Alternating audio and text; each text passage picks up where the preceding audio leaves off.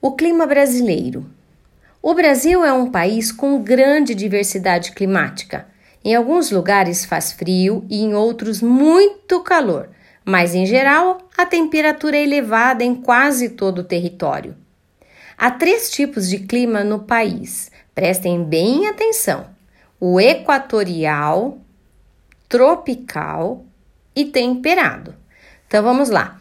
O clima equatorial abrange boa parte do território nacional, englobando principalmente a região da floresta amazônica, onde chove quase diariamente e faz muito calor.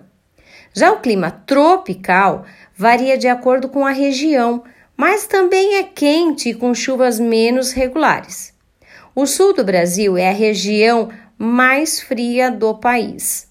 Nela predomina o clima temperado que, no inverno, pode atingir temperaturas inferiores a zero grau e ocorrer, sabe o que?